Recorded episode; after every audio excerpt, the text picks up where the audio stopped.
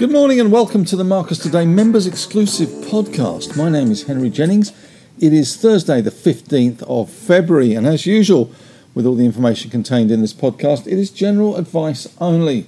So please do your own research, contact your own financial advisor regarding any of the thoughts, ideas, or insights in this podcast.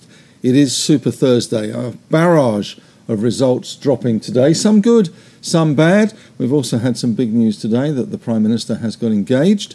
And we also have a bid out in the technology sector, a big bid as well. Altium has received a bid from a Japanese company. Stock is up 29%, just uh, slightly below, around 4% below the bid price, which they are bidding $68.50 in cash. Currently, the stock trading around $66, so around 4% upside if that deal does eventuate. There obviously are regulatory hurdles to go through, although FIRB would not seem to be a major issue given that uh, Altium is headquartered and pretty much run out of the US anyway. But certainly some hurdles to get through. But apart from that, it has been all about results today, and we have had a few good ones and a few not so good ones. That's to say the least. Let's run through some of the uh, the winners in terms of the market. We're up around 61 points today, or 0.8%. So that by the dip that we saw yesterday, having fallen around 105, 110 points at one stage, closing only down around 55, 56. We've made that up and a little bit more. We bounced off 7,500 quite nicely. We've hit 7608 on the index this morning, and we have seen the usual suspects, I guess uh, pushing the market higher. Bit of a rebound in the banking sector helping, although most analysts and ourselves are a little bit nonplussed by the CBA result. It is a hold. I did an article for Livewire uh, yesterday afternoon, which came out. If you're interested in having a little look at that, Marcus wrote something about CBA today as well in his thing and I wrote a little bit about CBA as well. It is expensive, everyone knows it's expensive, but I guess it's a bit like buying a Porsche compared to a Toyota. You are paying for quality. The interesting thing yesterday was some of the comments from Matt Comyn, of course, always treading a fine line between, I guess, uh, appeasing shareholders and making sure that they don't attract too much of the ire of government and other people regarding the level of profitability. $5 billion in cash profits is a lot of money, $2.15 in terms of dividends as well. So paying 72% of the profits back to shareholders, which is a good thing, but certainly a pretty expensive bank, uh, PE around 20 times, one of the most expensive banks in the world. Interestingly, and this may be something worth having a little listen to, I did a podcast with Adam Dawes yesterday on the couch, which has been released this morning. We had a bit of a chat about the banks and the valuations there. They had a visit by UBS, uh, their banking analyst there, who, of course, is paid an inordinate amount of money to get it right. And they were saying, or their analyst team was saying, that the provisions that the banks have put away during or after the Hayne Royal Commission and also during this period of economic uh, softness, I guess, and the credit issues, uh, will be uh, useful in years to come and actually makes them look significantly cheaper in terms of PE. But um, I guess you know you can't bring all those provisions out all at once, and it will be a smoothing exercise. But certainly, banks looking better today. Financials generally looking better. The insurance sector as well. QBE up 0.9 and Suncorp up 1%. We did have a chat about Suncorp as well uh, yesterday on that podcast. Macquarie having a cracker of a day, up 2.2% and financials generally all looking pretty good. We did see some information out of Magellan this morning. I guess the uh, results were something to look at, but also more importantly, I guess for investors, is there is a new CEO at the helm there. So that has certainly helped in terms of Magellan and uh, the market really warming to that one. So the new CEO is a uh, Maple Brown Abbott, Sophia Rahmani. Uh, she has been the managing director of its fund management unit and commenced the role, or will commence the role in May 2024. Andrew Formica will remain in the role as executive chairman, uh, but uh, it, the board intends to appoint Ms. Rahmani as Chief Executive Officer within 12 months of her commencement. Magellan also reported a 15% fall in revenues, which is hardly a surprise given the fall they've had in funds under management to 169.3 million for the half, and a 24% increase in net profit after tax of 104 million bucks. Uh, Magellan doing well today, one of the winners in the financial space. Uh, we have seen a rise in that one along with Macquarie and also GQG doing well. Magellan up 5.6% there. Other sectors doing well today, apart from the banks and financials. Uh, the REITs are doing well as well, led as always by Goodman Group, which, despite the fact they had a revaluation of their assets, their $79 billion property portfolio, the stock is up 5.8% on better results there. CSL bouncing as well, 1.5%, and everything looks pretty rosy in the market today as far as results go. Uh, we have had Pro Medicus, though, one of the market darlings. I guess uh, that one slipped a little bit today, although profits were up 33%. And I have to say, looking through the numbers, it looks pretty good. No cash, uh, sorry, cash on hand, 131.5 million. No debt. Interim dividend of 18 cents. And given the recent contract wins from Pro Medicus, uh, this short-term dip uh, could be a buying opportunity. South 32 also out today. Uh, they have cancelled the share buyback.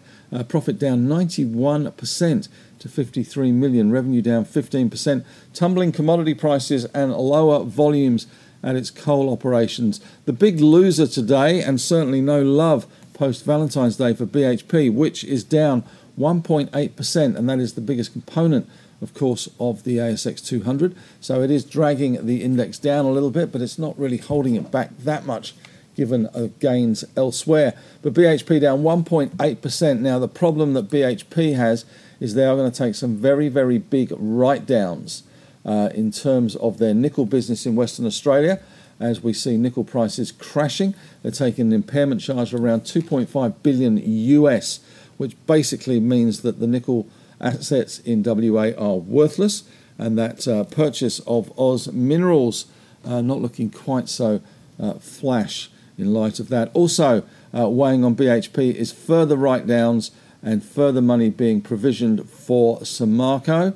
And we have seen uh, news out of uh, courts in, uh, in London and Brazil uh, regarding repatriation of funds for that dam problem. Uh, that was um, back in 2016, but they look as if they're going to be taking another big hit on that as well, which is the reason why we have seen BHP down quite a lot compared to the rest of the market. In other news today, Wesfarmers results are out. The market does seem to like them. They have conceded they're going to make no money out of the lithium business, but they are not taking an impairment charge at the moment. The stock is up 5.2% on that news. Uh, Bunnings and Office Works and Kmart uh, still very much the focal point for the market on that one. So uh, that is certainly uh, in the um, sights of the buyers at the moment. Uh, we have seen also tech stocks doing well today. Pretty much, I guess, uh, a bit of a reset after that Altium bid. Uh, that is quite a big premium to the market. So we have seen the likes of WiseTech up 4.6 and Xero up 5.4%. Uh, Technology One also up 2.1%. So things going pretty well in that space there. we've also seen a little bit of interest in AMP following their result yesterday. Some broker upgrades coming through from that one. And we did go through in the newsletter today in My Things, uh, just talking about some of yesterday's results. Seven Group was one that we liked. That was a good result. Tonka Toys doing very well for Seven Group. Uh, 4.1% higher for that.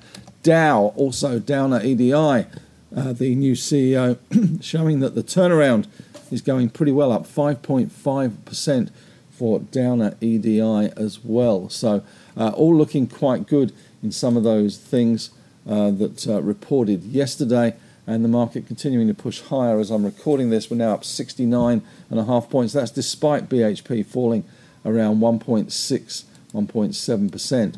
Uh, some of the losers today, we have seen a fall in Pro Medicus, which is unusual for Pro Medicus. It usually is a market darling.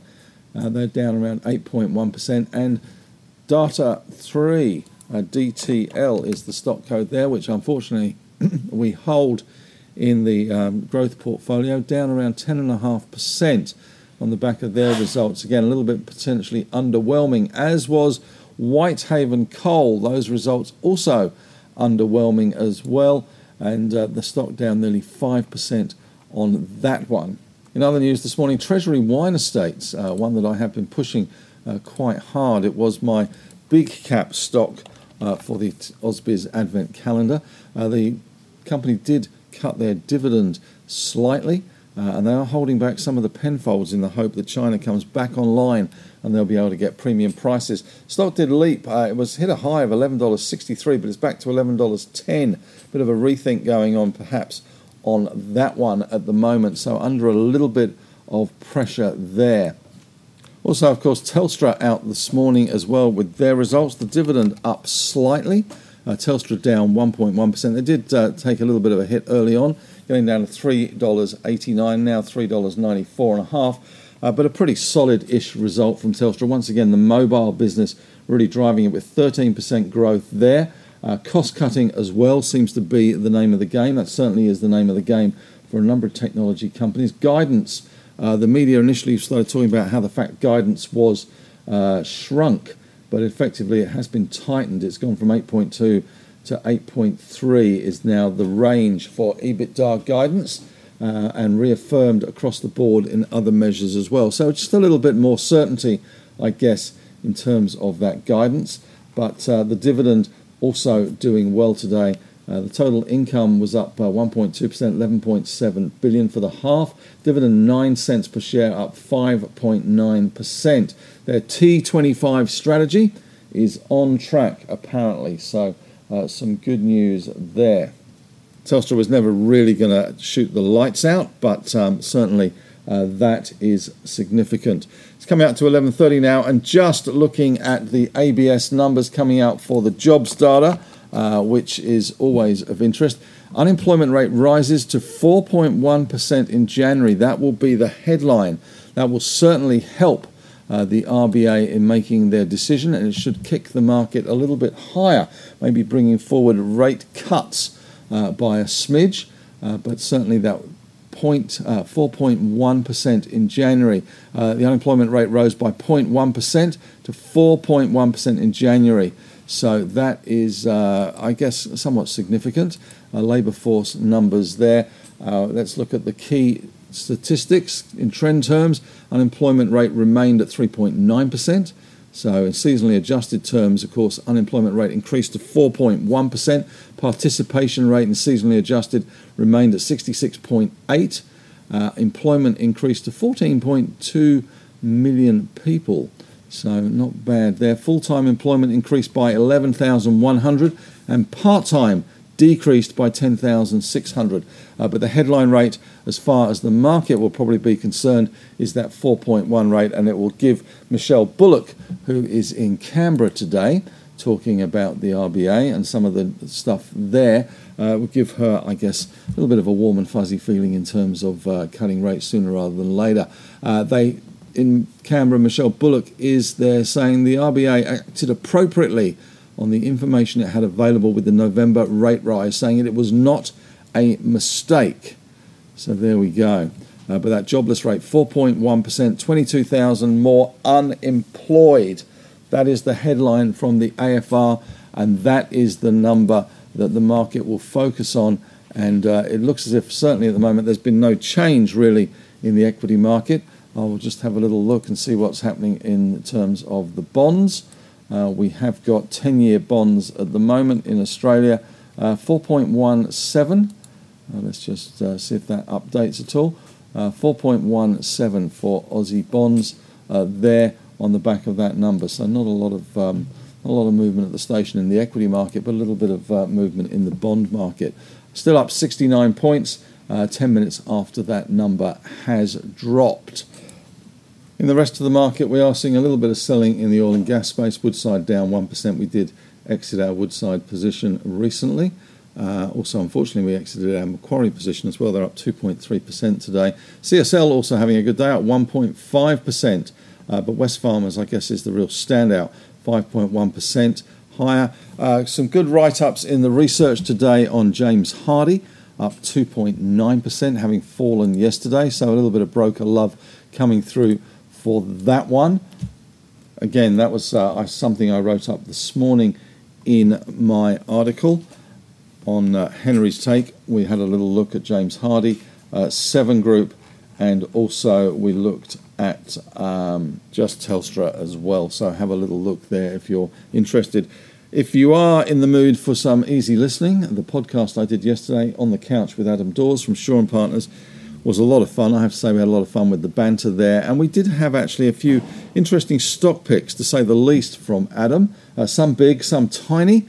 Uh, one stock that he was talking about had uh, over three and a half billion pieces of paper on issue, and it was issuing another three billion pieces of paper. Uh, one of the uh, the most, I guess, in some respects, liquid stocks in the market, but certainly an interesting, very much off-piste. In fact almost backcountry skiing in terms of that recommendation. Well, not maybe a recommendation, but one to have a little look at. Perhaps an interesting small cap stock, $20 million market cap. Currently, uh, it has an iron ore project in Guinea, not a million miles away from Simandou. And also, uh, it has a new CEO who built up Atlas Iron. So, a little bit of pedigree and management there coming on board. Uh, obviously, some incentives there. Very, very high risk, uh, but uh, an interesting take from Adam there. Also, a bunch of other conviction stocks as well that he likes. One that he didn't like, which I took uh, a little bit of exception to, was Suncorp, uh, which we talked about on the uh, podcast. Uh, he was saying they didn't think the ANZ deal would go through, which I think the market has probably come to terms with. Uh, but really, when you look at the two parts of the business that are doing uh, that they are engaged in, banking and insurance, both of those businesses are doing pretty well, you would imagine. So, you know, the Suncorp banking business may be following the same trend as the other banks, and the insurers certainly are doing well. We do get some insurance numbers tomorrow. I think QBE and IAG are due tomorrow. So, uh, we're going to see a little bit more clarity and transparency on those results. But once again, it's Super Thursday, the first Super Thursday of this reporting season. We've seen South 32 a bit ho hum there. Uh, DTL coming off on the back of their numbers. Goodman Group, a very good result. Wesfarmers, they like that. Telstra, not an awful lot to get excited about. Uh, Pro Medicus, a little bit of short term weakness, probably because they've run very hard, a bit like DTL to some extent. They have run hard as well. So uh, that's something to consider. Uh, apart from that, that is about it from me today. Uh, we'll be back, of course, with the end of day report this afternoon. But uh, it is a big day for reports and uh, plenty to be getting your teeth into there. Thanks for listening. Have a great rest of the day and talk to you soon.